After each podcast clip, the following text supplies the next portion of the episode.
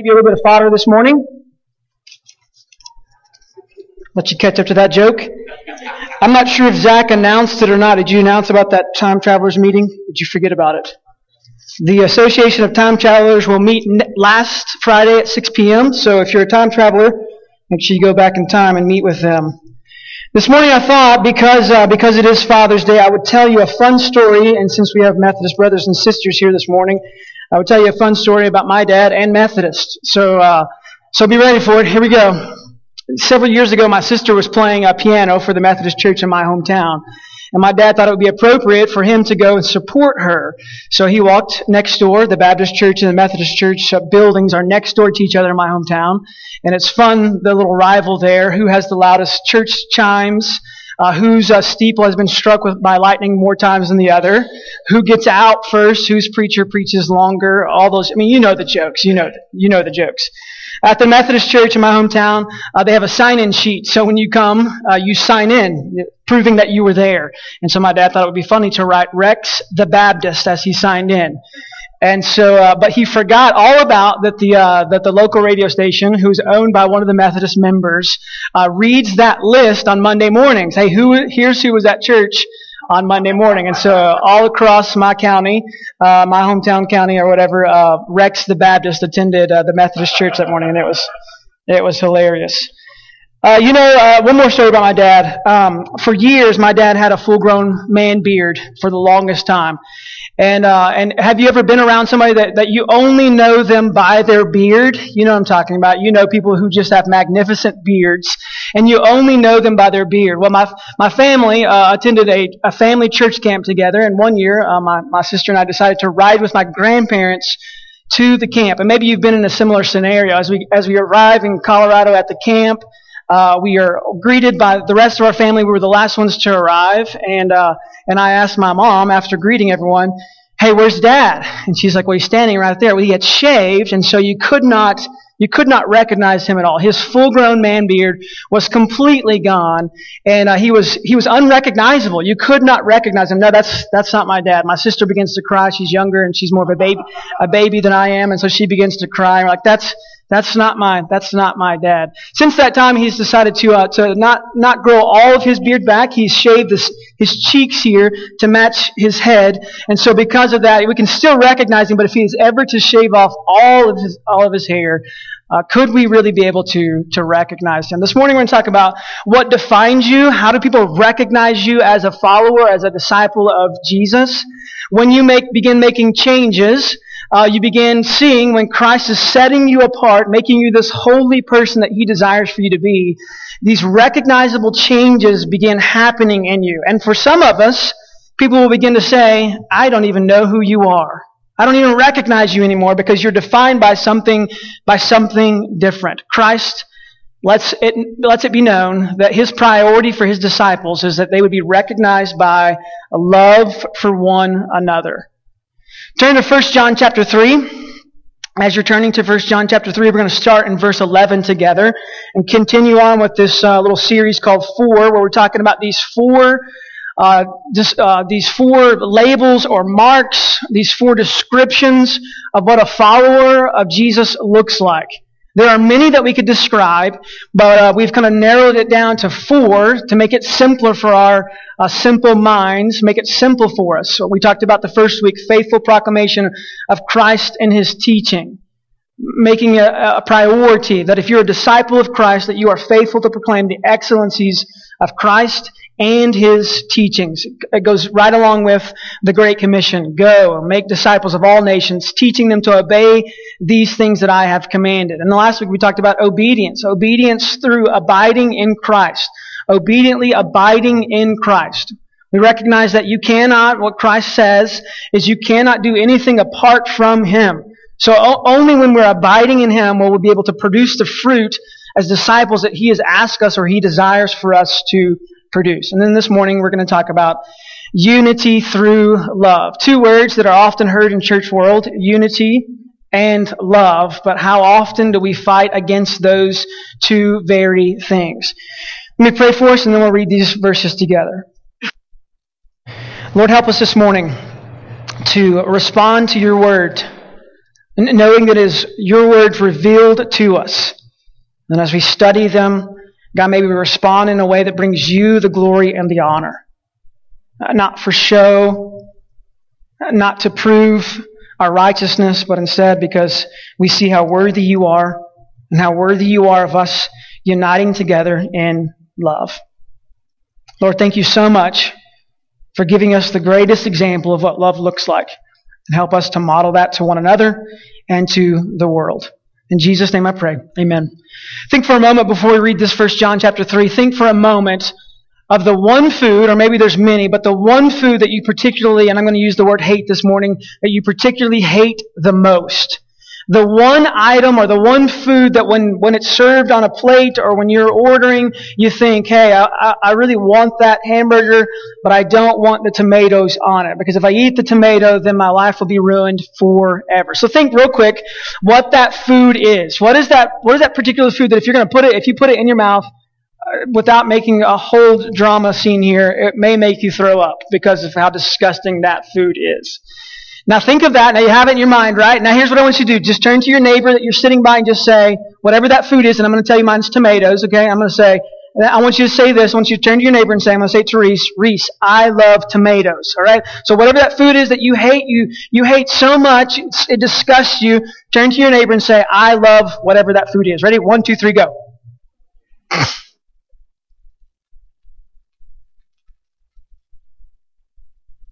Okay, now you're learning things about each other. Uh, when Mandy and I first married, uh, you know I love to fish, right? So when we first married, we were eating a, at a restaurant together, and we sat down and I ordered fried catfish, and Mandy said, "I didn't know you liked fish." What, what do you mean you didn't know I liked fish? do you even know my name? Are we even actually married? Because we, she didn't. Now you just learned some things about about your neighbor. There's something that you didn't know, probably. How easy was it for you to say that, though? How easy was it for you to say, "I love something" that you actually hate? You see, it's easy for us to say those words. It's easy for us to say those words, I love whatever it is, but it's even more difficult for us to actually put it into action. And Christ has called us, as followers of Him, if you so are, He's called us to put love into action. Here's what this says, 1 John chapter 3, verse 11, going through verse 24. For this is the message that you have heard from the beginning, that we should love one another. We should not be like Cain, who was of the evil one and murdered his brother. And why did he murder him? Because his own deeds were evil, and his brothers were righteous. Do not be surprised, brothers, that the world hates you. We know that we have passed out of death into life because we love the brothers. Whoever does not love abides in death. Remember last week we talked about uh, abiding in Christ, abiding in life. If you're not loving, you're abiding in death, a former life. I've been crucified with Christ. No longer do I live, but Christ lives in me. I'm abiding in life. Verse 15. Everyone who hates his brother is a murderer, and you know that no murderer has eternal life abiding in him. So by this we know love, that he laid down his life for us, and we ought to lay down our lives for the brothers. But if anyone has the world's goods and sees his brother in need, yet closes his heart against him, how does God's love abide in him? Little children, let us not love in our in word or talk, but in deed and in truth. By this we shall know that we are of the truth and reassure our heart before him. For whenever our heart condemns us, God is greater than our heart, and He knows everything. Beloved, if our heart does not condemn us, we have confidence before God. And whatever we ask, we receive from Him because we keep His commandments and do what pleases Him. And this is His commandment, that we believe in the name of His Son, Jesus Christ, and love one another just as he has commanded. And whoever keeps his commandments abides in God, and God in him. And by this we know that he abides in us by the Spirit whom he has given us. So clearly, Christ in his high priestly prayer in John chapter 17 is asking for unity Uh, in John chapter 13, he says that we'll know that the world, all people will know that we are his followers by the way that we love one another. John writes this for us, inspired by the Holy Spirit, that we are to love one another. We're supposed to be united in love for one another. And I keep saying united, and I just want to look at you guys as United Methodist. But we are to be united in love for one another. So how do we know if we're a follower of Jesus? Well, we know by your faithful proclamation of Christ and His excellencies or Christ and His commandments. We know by the fact that you are obediently abiding in Christ. And we know by your desire to have unity through love, to unite with one another through the love that Christ has for us. I mean, think for a moment of all the characteristics that Christ could have taught us to, uh, to follow of all the things that he could have put at the top of the priority list, he said that people will know you, they'll be able to divine or recognize you by your love for one another. There's nothing else. I mean, Christ makes that priority. You will know, people will, all people will know that you are followers of mine by the way that you love one another. I mean, that's the sermon in itself right there. We should stop. Because I think if I, if I go any further, then it'll become convicting. At this moment, it's just a nice little sermon. Oh, yeah, we should love one another. But think about, I mean, think about how difficult that actually is. One of the discussion questions for Sunday school next week is, uh, what are the many things that distract us from unity, that pull us away from, from unity, that persuade us that unity is not something to be desired or something that shouldn't be happening in church? What are some of those things? What are some of the things that distract us from loving one another? Zach mentioned something about stealing seats or stealing pews. No one ever steals my pew dare you. Come on, let's do this.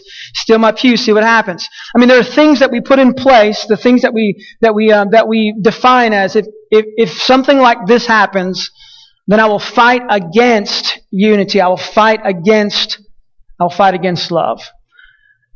John chapter 13, I mentioned it to you. Verses 34 and 35 say this. A new commandment I give you. These are the words of Jesus. That you love one another just as I have loved you. So our example of love for one another comes directly from the one who is love. It comes directly from, from Jesus, that we are to love one another as Christ loves us. I mean, Mandy, can you imagine our marriage? How, great our marriage would be if I, if I actually loved her as Christ loves the church, laying down his life for his bride. Mandy would say, Amen, praise the Lord. My husband is laying down his life for me. He loves me like Christ loves the church. Husband, can you imagine this morning if you loved your, your wife or your family, your grandkids, whoever it would be, the people that you have influence over, direct influence over, if you love them like Christ loves the church. Wife, can you imagine your marriage, your relationships, if you loved your spouse as Christ loves the church? Church, can you imagine for, for a moment how incredible it would be to see unity through love? To see us loving one another as Christ loves us. To see us loving one another as Christ loves us to see us loving our neighbor as Christ loves us, to see us loving ourselves as Christ loves us, to see us loving the world as Christ loves us, and to see us loving God as He loves us. We put those things into action. I'll just give you five love languages we're going to talk about in just a second. You think back to the Old Testament, we mentioned this two weeks ago, but you think about how they defined themselves, how they clar- clarified to the world that they were a people belonging to God. How did they recognize those things?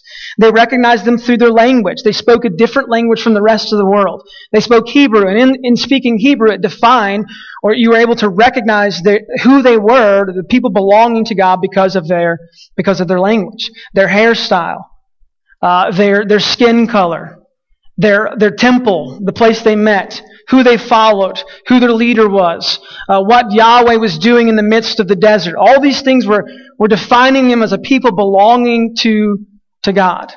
Galatians 5, Verse 6 says this, Paul's writing to the church in Galatia, to the, to the Galatians, and he writes about some were confused about circumcision and uncircumcision. And he says this, For in Christ Jesus, neither circumcision nor uncircumcision, a, a thing that, that we use to clarify or identify who we belong to, counts for anything. He says these things count for nothing, but only faith working through love. Mean, when Christ says in John chapter 13, verses 34 and 35, that the world, all people will know you through your love for one another, that you're modeling that, that's reflective of my love for you, this is what defines you. This is how people recognize you as people belonging to me. We try and make it greater. Uh, it's by the shirts we wear, or it's by the hairstyle, or it's by the place that we meet at, or it's by the language that we use. We try and go back, like we talked about two weeks ago, back to this old covenant way. We're going to define ourselves by these standards. Think about the numbers of laws that, uh, the, Levitical laws. And then on top of that, the laws that the Pharisees made, even more than that, thousands more than that, that they tried to put into place to, to define you as a, a person belonging to, to God. And then Christ comes in and says, let, let me, let me let, let you know that at the top of your priority list, the top of your priority list, the thing that's going to define you or that people can recognize you by as a follower of mine is your love for one another. I mean, it is difficult for us in our world today, especially in, in a southern, in a, in a, a, Bible Belt type of world where Christian, Christendom seems like it's still, uh, even though we're wavering back and forth, still seems like it's reigning at some points. It is often difficult to recognize church people outside of their church clothes. They shave their beard off during the week and you're like, I don't even recognize you anymore. We try to define those things by our church attendance. Uh, I have an uncle who has every Sunday school pin for all his perfect attendance ever. And none of those pins truly define who he is in Christ. His love for one another should be what's defining him in Christ. I mean, that's, that's the call.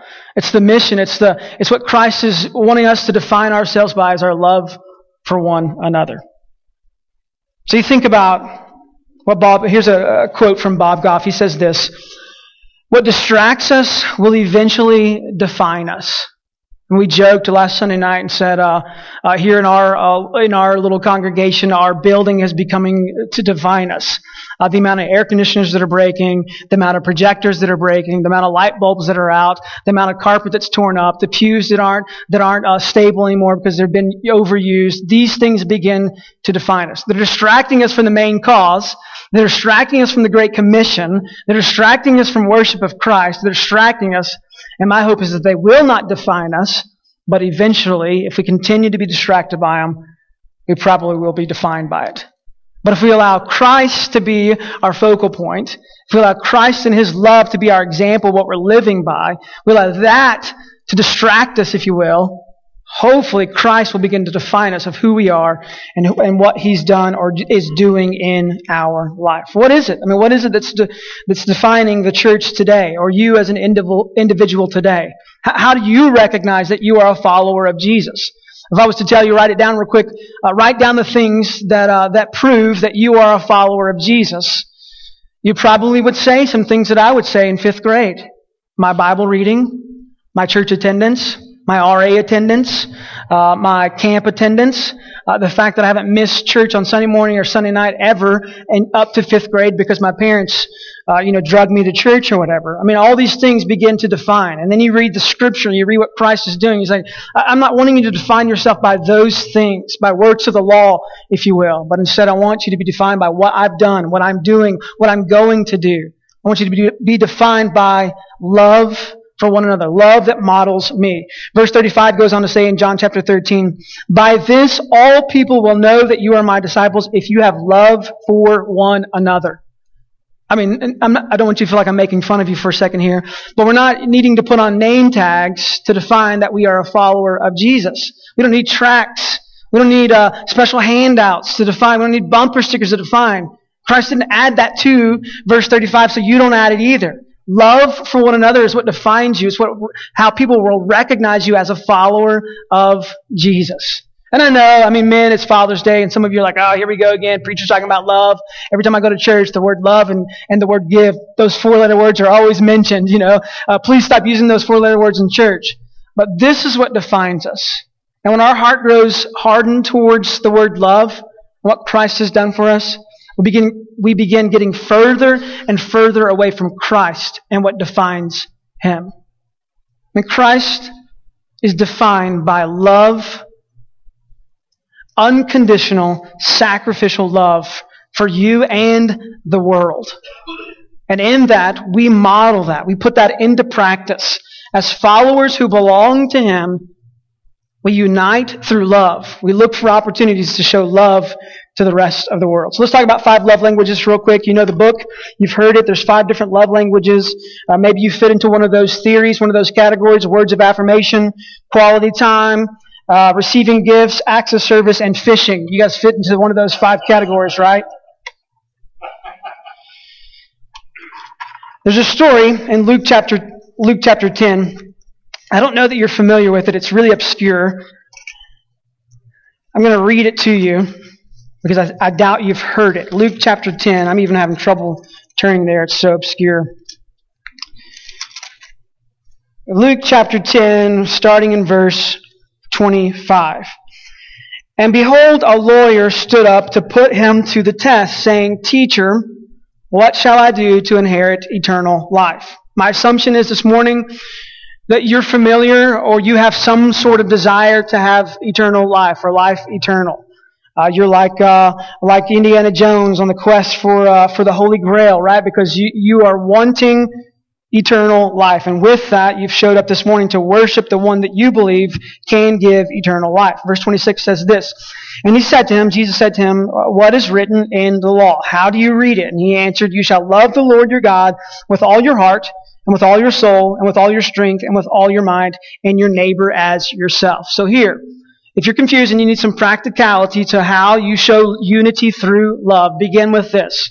Number one, love God. All right, uh, this comes from Deuteronomy chapter six. This is the defining moment for the for the group of Israelites that have been uh, freed from captivity, have been led out, or is, is going through this Exodus moment, exiting out of slavery into freedom. Now you're going you're going to be defined by several things, but one of them, maybe the most important, is that you're going to love God with everything that you are.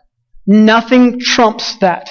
You love God above everything else. So number one, if you need some practicality this morning, if you need something to actually step into or walk through, if you're wanting to show unity through love, priority is this, that you would love God above everything else. God and His Son above everything else, with everything that you are. Number two is this, that you would love your neighbor as yourself. So you need some practicality. You're going to love God, and then you're going to love your neighbor as you love yourself. And he said to him, You have answered correctly, so do this, and you will live. But he, the lawyer, desiring to justify himself to Jesus, he said, Who is my neighbor? I mean, Texans, is New Mexico a neighbor? Sure. New Mexico, is Texas a neighbor? Sure. Should we love one another? Should we unite through love and, and love one another? Abso- absolutely. But what about your literal neighbor, the one you live next door to you? Do you know their name? How often do you pray for them? How often do you seek to show uh, service to them? And, uh, MJ, don't don't hold me accountable to this, please. don't let the world know. MJ li- uh, lives next door to my family, so don't let the world know how terrible of a neighbor I am. Listen, listen to my words. Don't watch my actions. Okay, that's how it works. All right. Do you love your literal neighbor? What, what about your neighbor at, uh, let's say, at Bob's uh, in the grocery line? Uh, or maybe your neighbor next to you at, at work? Uh, what about the neighbor uh, that lives uh, and works at one of our lovely eating establishments here in town? what about the neighbors in Hobbs? How do we treat How do we treat them? what about the neighbor you're driving next to on the road? Or, or Chase, what about the neighbor that's uh, that's actually an opposing coach? How do you treat one another in that situation? How do we love one another through this? As followers of Jesus, everything on this earth is below who we worship. Everything on this earth is below the one who is above it all, Jesus. And if we start with loving God above everything else, then loving our neighbor begins to be really easy. I mean, we read from 1 John chapter 3, if you, if you know someone who is in need and you don't help them. And we talked about last week, on Sunday morning and Sunday night, we, we're quick to repave a, a parking lot and see the, uh, and justify the actions of that. But if we have a friend, or maybe even an enemy or a neighbor who's in need of the same amount of money, how often we dwell upon that, think through that, try and justify those actions. I mean, followers of Jesus will be recognized through their love for one another, through their love of God, and through their love of their neighbor. And then also we, we see in this, Christ is giving this, this story and he's talking about how we, how we should love ourselves. We, have a, a true understanding of who we are in Christ. I've been crucified with Christ. It's no longer I who live, but Christ who lives through me. And with that, we have a greater understanding of who we are. And when we know who we are, then we can truly love self like Christ is giving us the example to do. Denying self, not letting the old self rise up, but instead saying, no, this new life that is in Christ, that's been crucified, that's built upon the foundation of Jesus. I can love myself because I know who I am in Christ. And with that, I can love my neighbor. I can love the God who has made me how I am. And then we say, so love languages are this you love God, you love your neighbor, you love yourself. The other practical moment is that you love one another, that you seek unity in loving one another. Uh, we've set it up in our family. It's pretty easy. I know some of you get frustrated with this. Some of my friends get frustrated with this, but it's pretty easy in our house. If, we, if we're going to go out to eat so that we can stay away from silly, foolish arguments, we've narrowed it down to three or so different places. And we give those three options so that we can seek unity in it. And of those three options, maybe one of them's not my favorite, but if it's chosen in unity through love, I say, it's, it's fine. Let's go. I love you. You love me. Let's go. Let's unite in this. We work towards those things together. We are not the same, but we are part of the same body. And with that being said, we unite together through love, showing unity through love. Maybe we don't agree with everything that is said. Maybe we don't agree with the, the fact that you like tomatoes and I don't.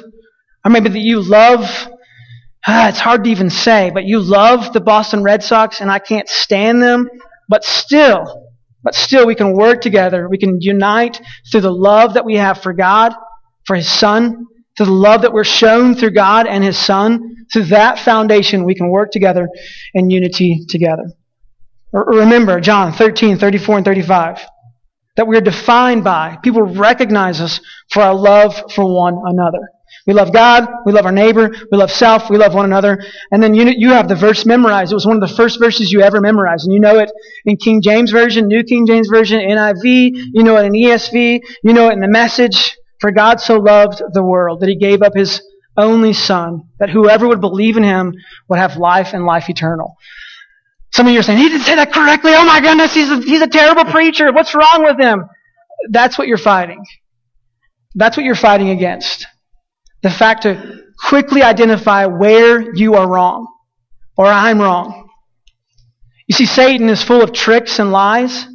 And I feel like as brothers and sisters in Christ, we often look to how we can trick people, cause them to lie, trip them up, instead of looking to unite through love and saying, maybe I don't agree completely with you, but we're united through Christ's love. And with that, we can be followers of Him loving the world as Christ loves the world, willing to lay down our lives for one another, knowing who we are in Christ, that we're identified as someone who's been crucified with Him, and yet we still live because He's living through us, loving our neighbor as we love ourselves, and loving God above all, above all things. I want to read to you from a, from a book uh, Andrew Murray wrote. I, I read some of this, or I read to this uh, to those who were here. Uh, like Dub says, the little remnant that was here on Sunday night, uh, last Sunday. This is Andrew Murray. He wrote a book called Abide in Christ, and he says this. But abiding in Jesus, you come into contact with His infinite love. Its fire begins to burn within your heart. You see the beauty of love. You learn to look upon loving and serving and saving your fellow men as the highest privilege a disciple of Jesus can have. Abiding in Christ, your heart learns to feel the wretchedness of the sinner still in darkness and the fearfulness of the dishonor done to your God. With Christ, you begin to bear the burden of souls, the burden of sins not your own. As you are more closely united to Him, somewhat of that passion for souls which urged Him to Calvary begins to breathe within you, and you are ready to follow His footsteps, to forsake the heaven of your own happiness and devote your life to win the souls Christ has taught you to love. The very spirit of the vine is love. The spirit of love streams into the branch that abides in him. We are called to love one another. We're called to love God.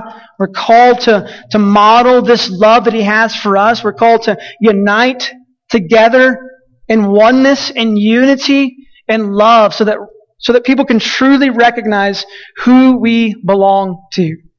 Uh, some of you think, oh, practically I can just go home and shave and I'll be different.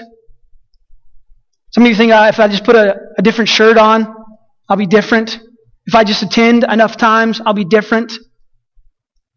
That's not the case.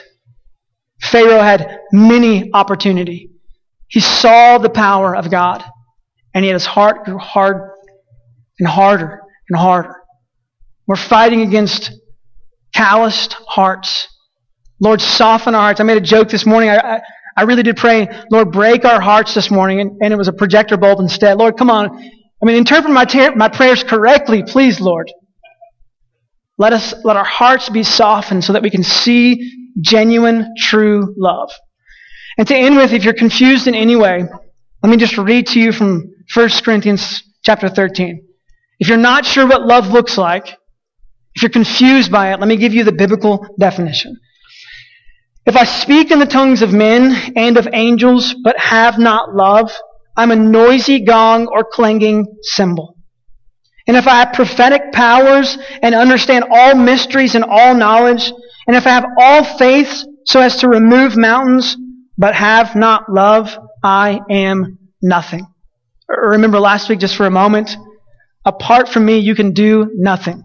We must be abiding in Christ obediently so that we can unite together in love.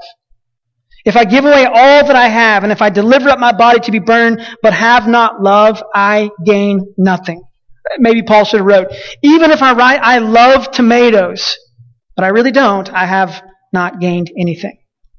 See, here's what love truly is. Biblical love, godly love. Love is patient and kind. Love does not envy or boast. It is not arrogant or rude. It does not insist on its own way. It is not irritable or resentful. It does not rejoice at wrongdoing, but rejoices with the truth. Love bears all things, believes all things, hopes all things, endures all things. Love never ends. As for prophecies, they will pass away. As for tongues, they will cease. As for knowledge, it will pass away. For we know in part and prophesy in part. But when the perfect comes, the partial will pass away. When I was a child, I spoke like a child. I thought like a child. I reasoned like a child. When I became a man, I gave up childish ways. For now we see in a mirror dimly, but then face to face. Now in, I know in part, then I shall know fully, even as I have been fully known. So now, faith, hope, and love abide, these three. But the greatest of these is love. Lord, help us this week to continue to abide in you. Help us to have a greater understanding of what love truly looks like. God, as we work through, or as Paul says, as we're working out our salvation, as we're followers of you, many in this room are disciples of yours, saved by you, help us to put into action the love that you have shown to us. Lord, help us to be defined by what, by what you desire for us to be defined by. Help others to recognize the unity that we as a church, as the church globally together, that we're united through love, particularly the love that you've shown to us, you've given to us. And help us not to be distracted by the many things in this world as you've modeled to us in your example prayer. Help us not to be led into temptation, but deliver us from evil because we understand that it is your will that needs to be done. So help us to center our lives around Christ and Christ alone. Help us to see that your commandment to us is that we would love one another. And God, in this difficult moment, as we're confronted with love, continue to stir in our hearts the need for repentance, the need for confession, the need for reconciliation with brothers and sisters, maybe even in this room, so that Christ may be exalted. God, thank you for reminding us, for preserving your words so we can see your heart and your desire for us. These outward things that we're trying to use to define us will never truly define us. Only what is happening inside of us, the new life, the new heart, Romans 12, 1 and 2 remind us a new mind transformed into what you desire so that we can truly worship you. Faith working through love is what's defining us. Lord, help us to be people who belong to you, are being transformed by you into your Son's likeness, and are walking in a manner worthy of that. Lord, we love you. We thank you for the sacrifice, for the love, for the patience. We thank you that in the biblical definition of love from 1 Corinthians 13, we see all your characteristics, attributes. See love summed up in you. And we thank you for that. Help us to respond faithfully to you this morning. In Jesus' name I pray. Amen. Time of response this morning. I'll stand down here and greet you if you need or help you if you need. Well, we use this time just as a time of worship, a response. Uh, Christ is speaking to you, or maybe He's not. But Christ, if Christ is speaking to you, it's a time for you to respond uh, to what He's desiring of you, to uh, to the fact that he maybe he, he wants to change you, this is a moment where you can put that into action. So let's stand, let's in, in unity, let's sing together in response of Jesus.